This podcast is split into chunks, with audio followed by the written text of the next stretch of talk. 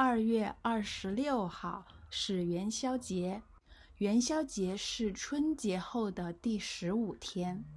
这一天有什么习俗呢？有的地方会吃饺子，有的地方会吃汤圆。其实对于年轻人来说，已经没有那么多的讲究了，就跟平常差不多。各个城市会举办一些庆祝活动，比如灯光秀、音乐会。节日氛围最浓厚的地方，应该就是商场了，因为每一个商场都需要抓住各个节日来吸引更多的消费者。他们通常会在商场里布置很多节日的装饰品，并且联合各个商家做一些促销活动。对于以上内容有什么问题，欢迎给我发邮件。